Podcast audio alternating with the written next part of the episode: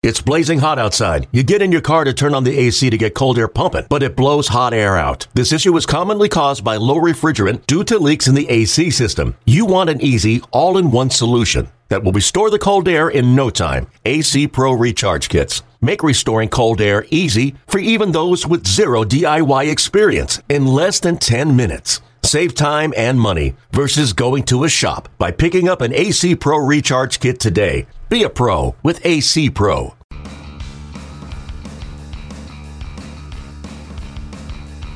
Welcome in again to the Pipeline Podcast. Tim McMaster here, along with Jim Callis and Jonathan Mayo of MLBPipeline.com. The prospect re-rank is out on MLBPipeline.com. A new top 100, new top 30s for every club. Also, top 10 positional rankings have been updated. We're going to talk about that on this podcast.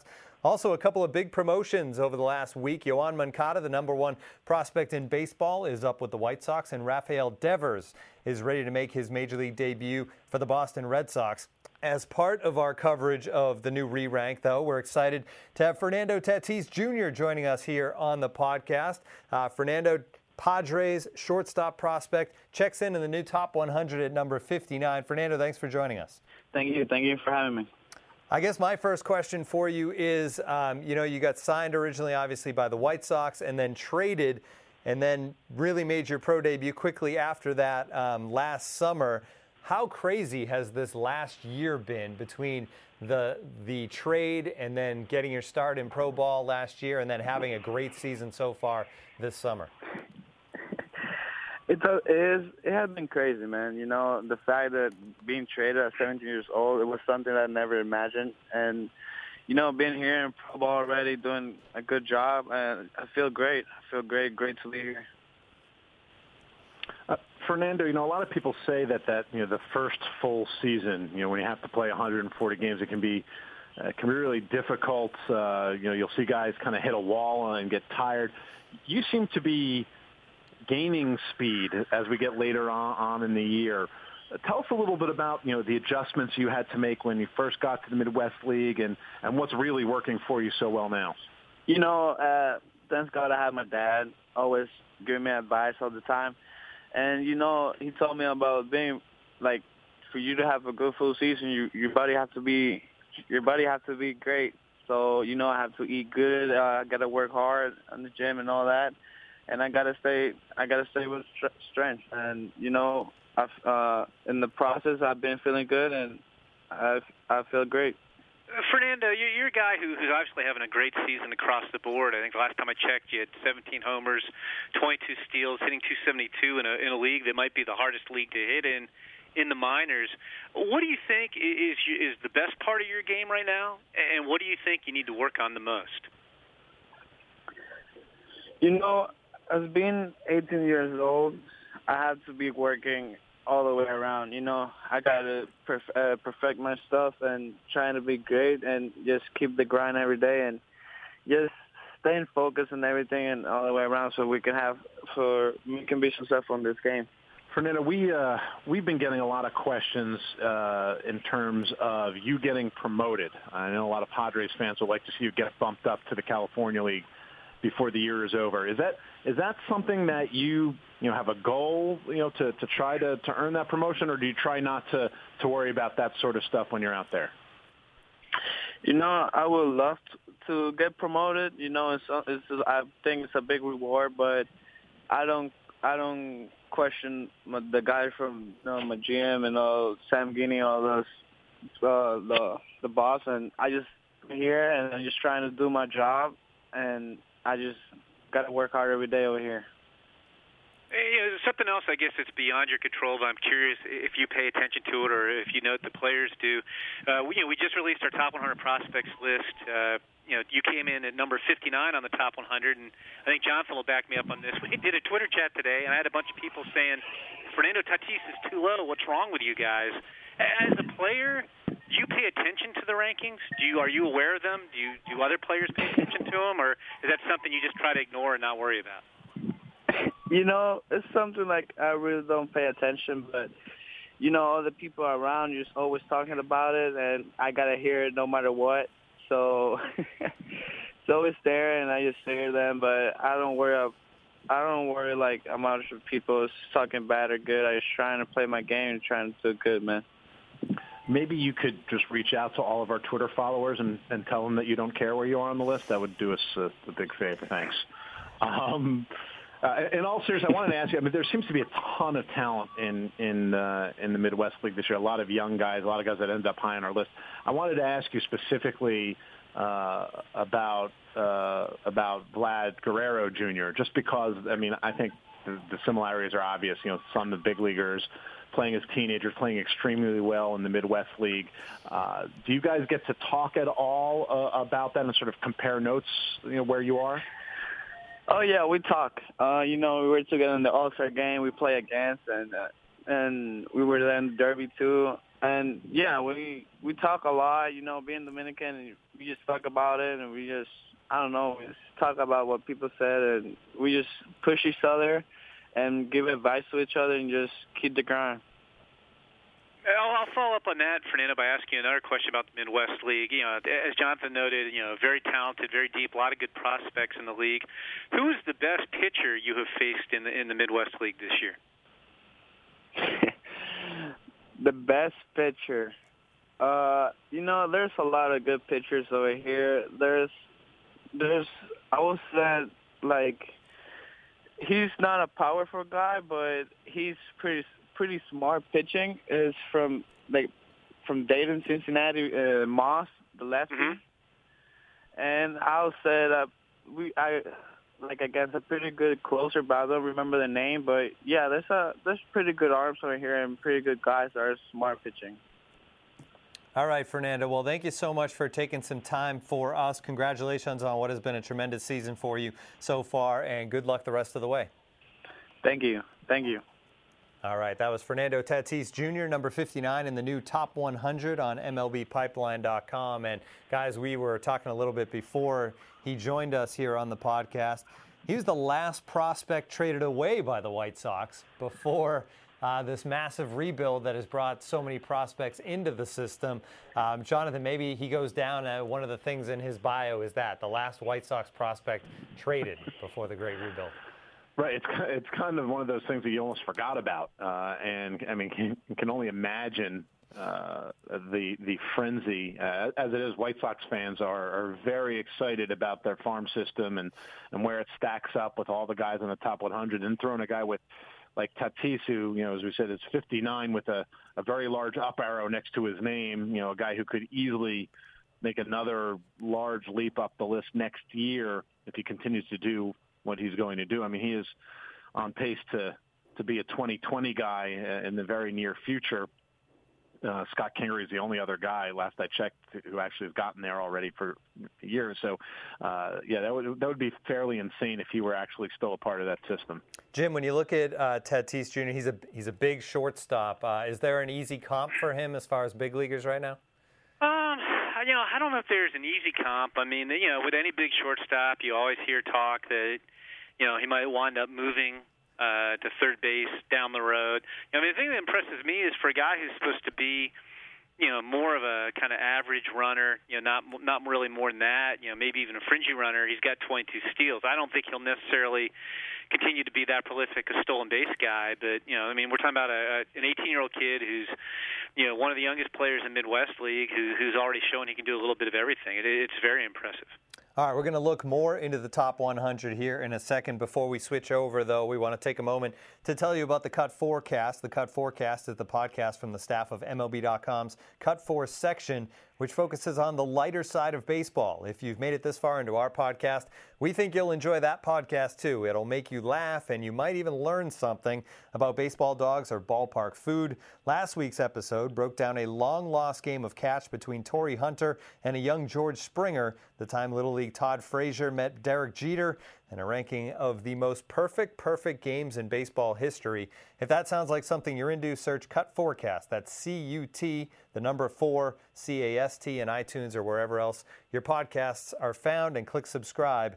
Now, on with our show and on with more into the new re rank. And uh, I just want to start at the top because I think that's where a lot of the interest here, as far as the re rank, is. Uh, Jonathan, you wrote the kind of the synopsis on MLBpipeline.com. The top 11 players in the top 100 are hitters, and the top eight prospects are international signs. Both of those numbers just seem shocking to me in, in, a, in a way, and really it's unprecedented, right? It really is, and we uh, we went back all the way to 1990 uh, using the list from Baseball America to you know to to go beyond when we started doing lists on on MLB.com, and uh, neither neither have happened. Um, the you know, and I think you know there without having done the exhaustive research in terms of the like number of hitters in the top 10 or 11 in, in the past.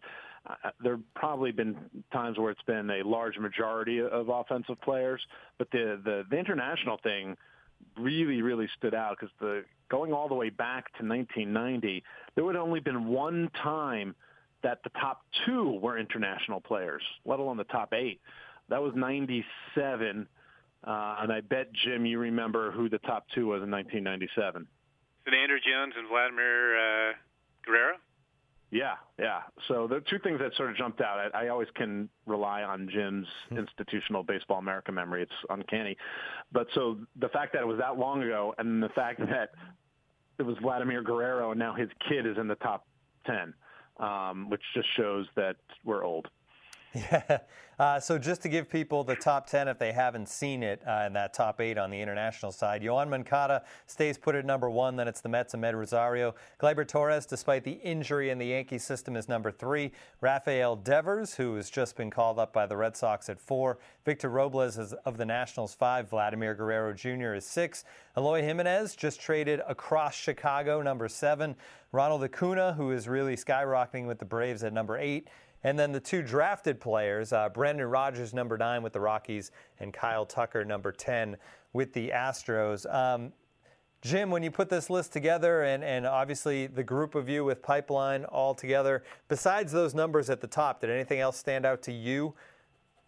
Um, well, I mean, just like we said, I mean, one, the international ones, and the fact that there just aren't a lot of pitchers, you know, at the top. And when we saw that coming into the year and at the end of last year, I think that what the top 11 guys are our position players, um, and then behind them you, you have about four pitchers in the teens, and then there aren't very many pitchers after that. So it's, you know, I think it's cyclical. I don't think there's a, a shortage of hitters or an abundance of position players, but uh, the, you know, the, the, the thing with the international guys at the top of the list, and obviously it's not like we sit there and, and take that into account when we vote and I hadn't really even thought of thought of it until I was looking at the list when it was done and saying, "Wow, I, you know, that that's just very very striking."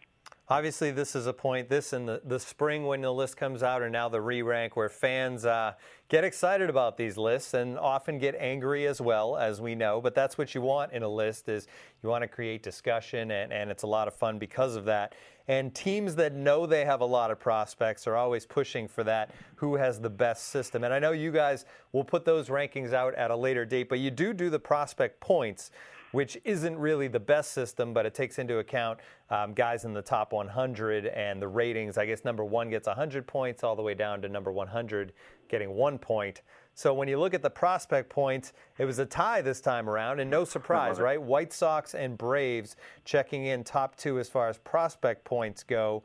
Despite that, Jonathan, is there still been some pushback from the Braves fans? Because I know they, in the last year or two, that fan base has been uh, very protective of their prospects. They're, they're very active.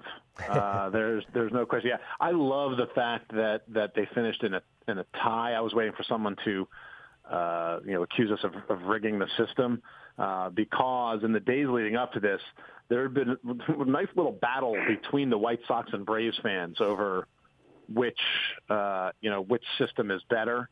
Um, not quite, you know, the Sharks versus the Jets, but uh, it's a little West Side Story reference there for you. Um, but uh, but so I like that that they ended up absolutely tied. But yes, of course, um, the the Braves fans in particular. Uh, you know, there are a lot of people think that Ronald Acuna should be n- the number one prospect in all of baseball. How could he be behind Victor Robles and Vladimir Guerrero Jr. because he's in AAA, and you know, then you know, why isn't Joey Wentz in the top ten? Uh, I mean, sorry, in the top 100. Uh, you know, you've got nine nine players in the top 100. That's more than any team. So um, take a breath and relax.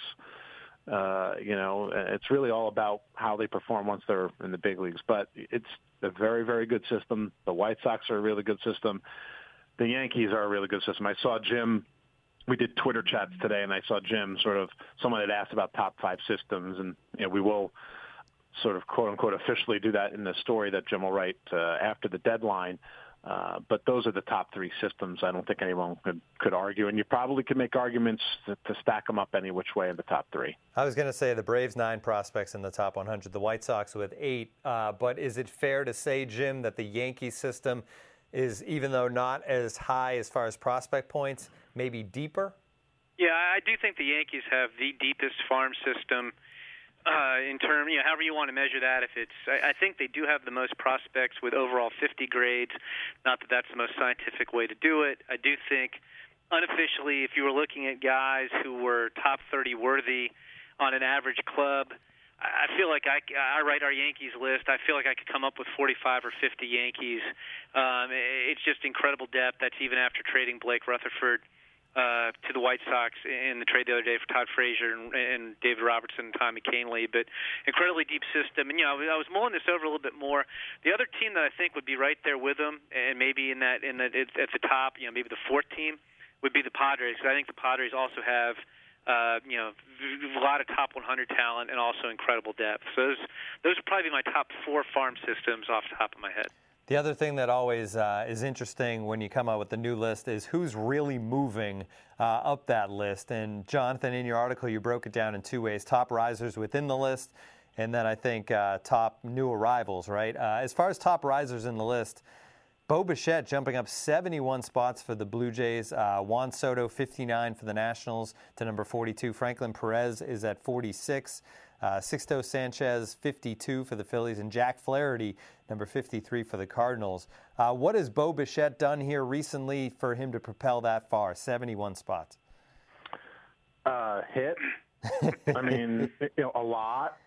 You know, it's uh, it's one of those things that. Uh, I mean, I remember coming out of the draft. You know,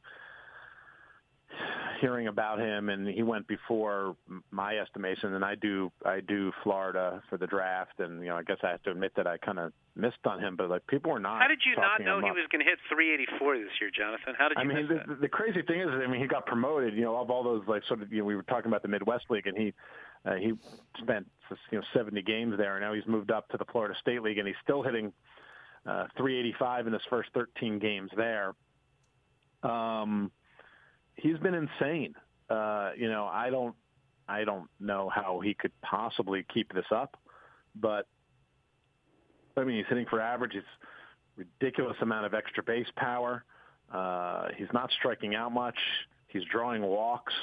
I mean, it's uh, it's been as impressive as just about anybody. So I mean, I think he he's the guy that it made you know made sense to to make the sort of large jump from uh, you know from from where he started to to where he is right now.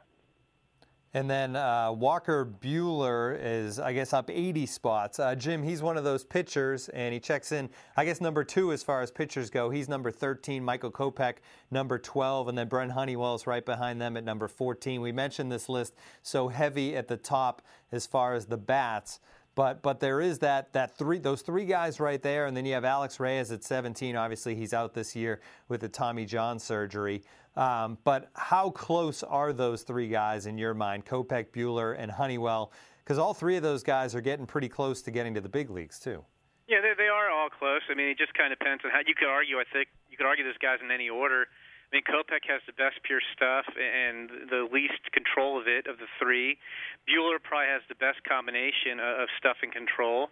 And I think Honeywell's stuff, while not as overpowering, he might have the best command of it, and his stuff's pretty good too. And you know, Buehler's a guy who, you know, we snuck on to the top 100 prospect list coming into season. I think he'd pitched uh, maybe five or six innings total, not counting the playoffs last year, coming back from Tommy John surgery after being drafted in, in 2015 and, and having Tommy John surgery almost immediately.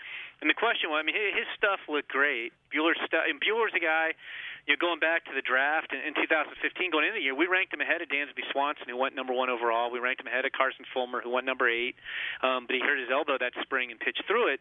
But at the time, I mean, Buehler had kind of solid stuff, you know, 90, 94 most of the time, you know, good array of secondary pitches, but nothing overwhelming, and he controlled it well. So it was kind of a, you know, that that was his profile. And since Tommy John surgery, he came back last year mid 90s, hitting 99.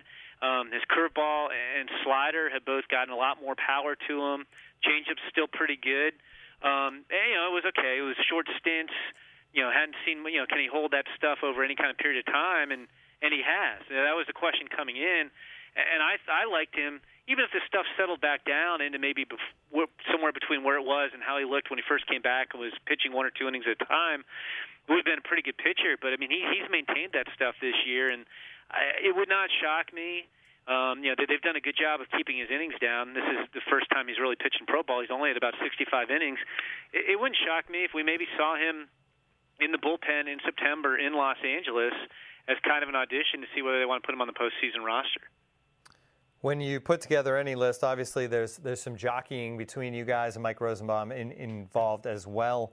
Um, and there's got to be guys that you wanted to see on the top 100 that didn't make it. And I know Jim, in your Twitter, you said, "I love the list," but I know even though you love the list, not it's it's not your top 100 list. It's the collective pipeline top 100 list. So I want each to give me a guy that, that you wish was on there that didn't quite make it, that you were overruled on. I'll start with you, Jonathan.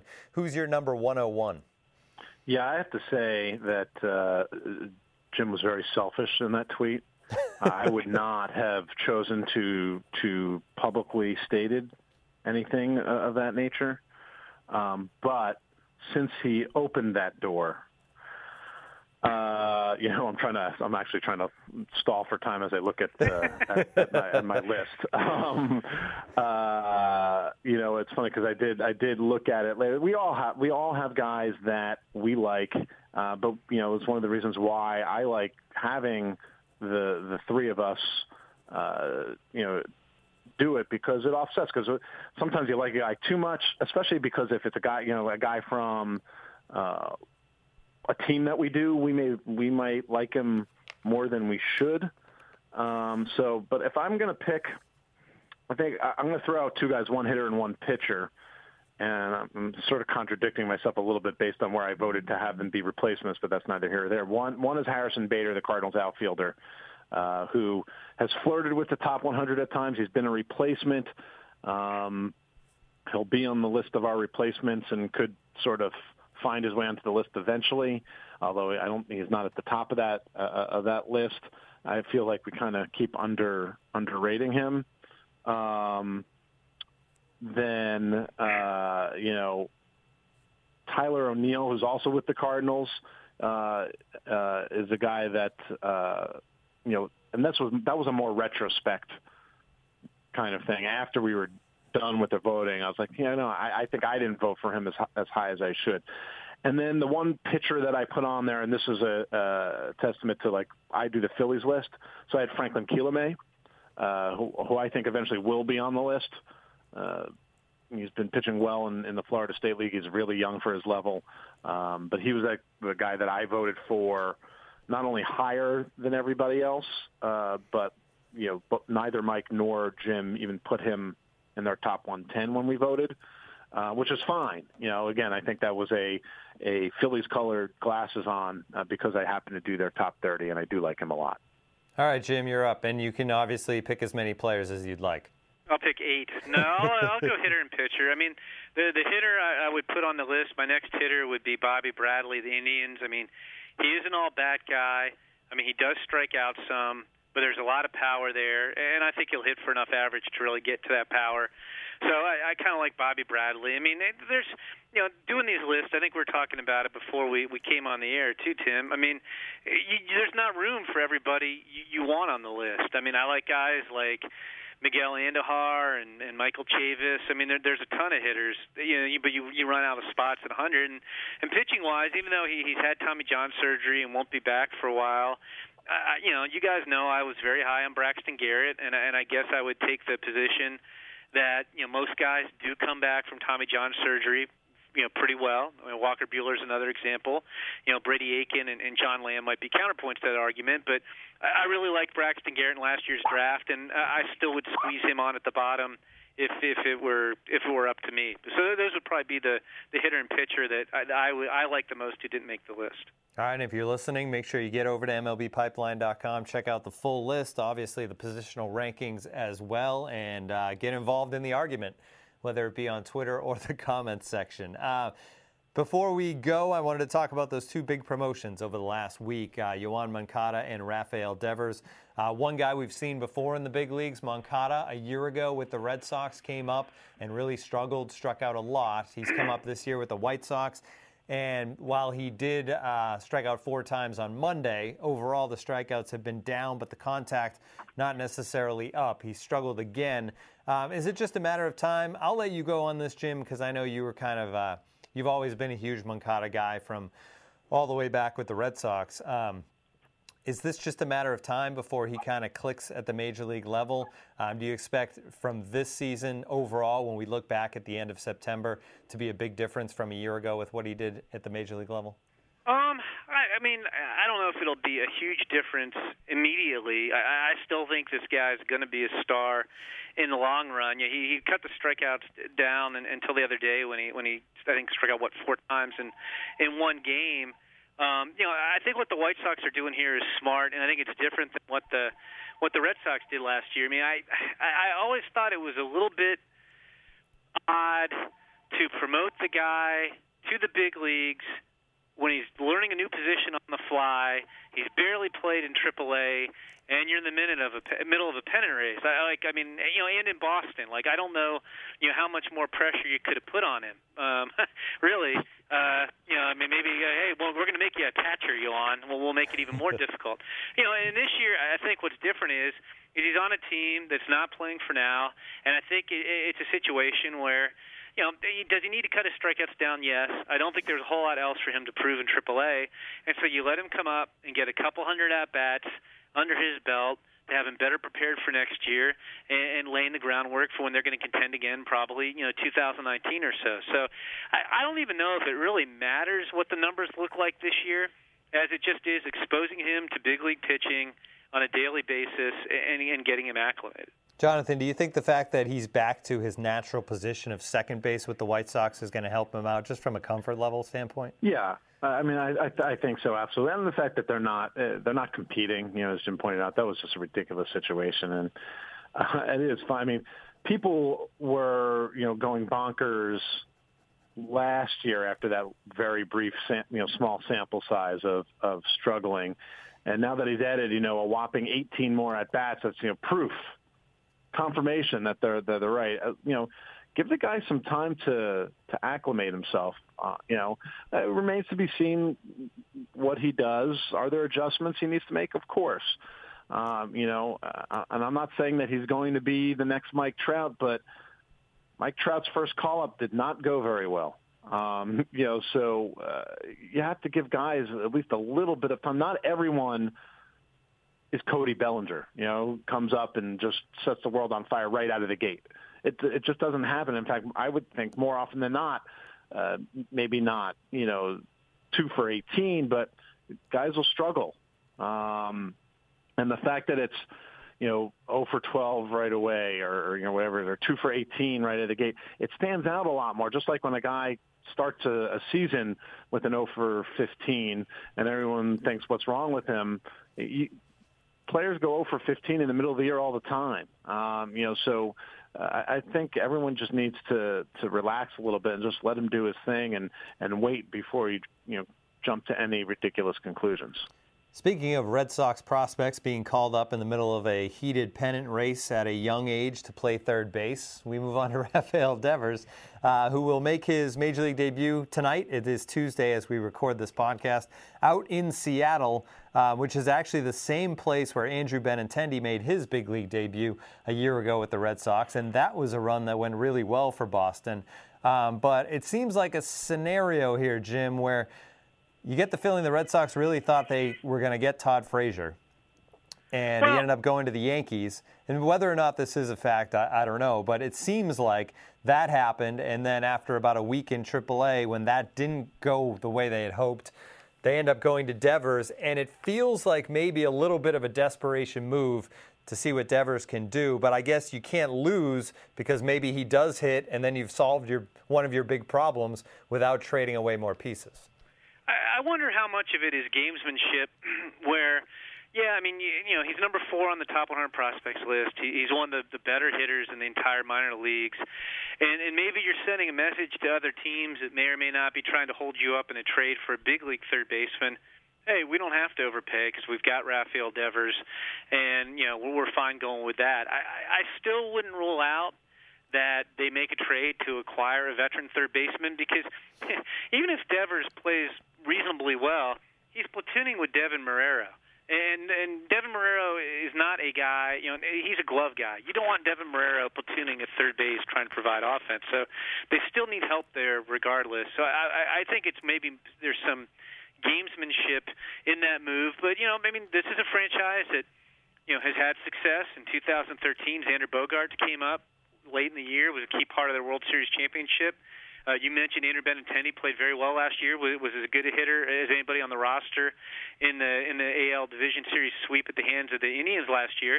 And then you have Moncada, who I think his situation was a little different because you were you, you were trying to force him to learn a new position. He had barely played, you know, on the job in the big leagues, and he had barely played at all in AAA. Now, if you're trying to draw parallels between the Devers and those other guys, uh, but um, game. It's Bogaerts is what I'm trying to search for. Bogaerts played a lot more in AAA than than Devers did. Devers has been there for about a week. Uh, Moncada is closer to to him in, in that regard. And then if you're looking at, at say strikeout to walk ratio is a, a quick and dirty way to to look at how guys were were handling the strike zone. Again, I think he's closer to Moncada than he was to to Benintendi or or to Bogaerts. So I don't know if he's in the best position to have success here, but at the same time, you know, look, I think down the road you're, you're probably looking at a 280, 25 homer guy in Devers, you know, maybe more. I mean, he's that good.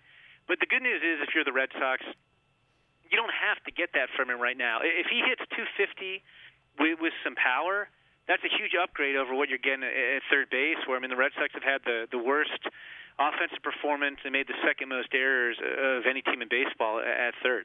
Yeah, it's really been a black hole from uh, Pablo Sandoval to all the guys they've tried to replace him with, and Brock Holt, who you would hope could step in there, has been battling vertigo all season as well. So there's been nothing coming from that position.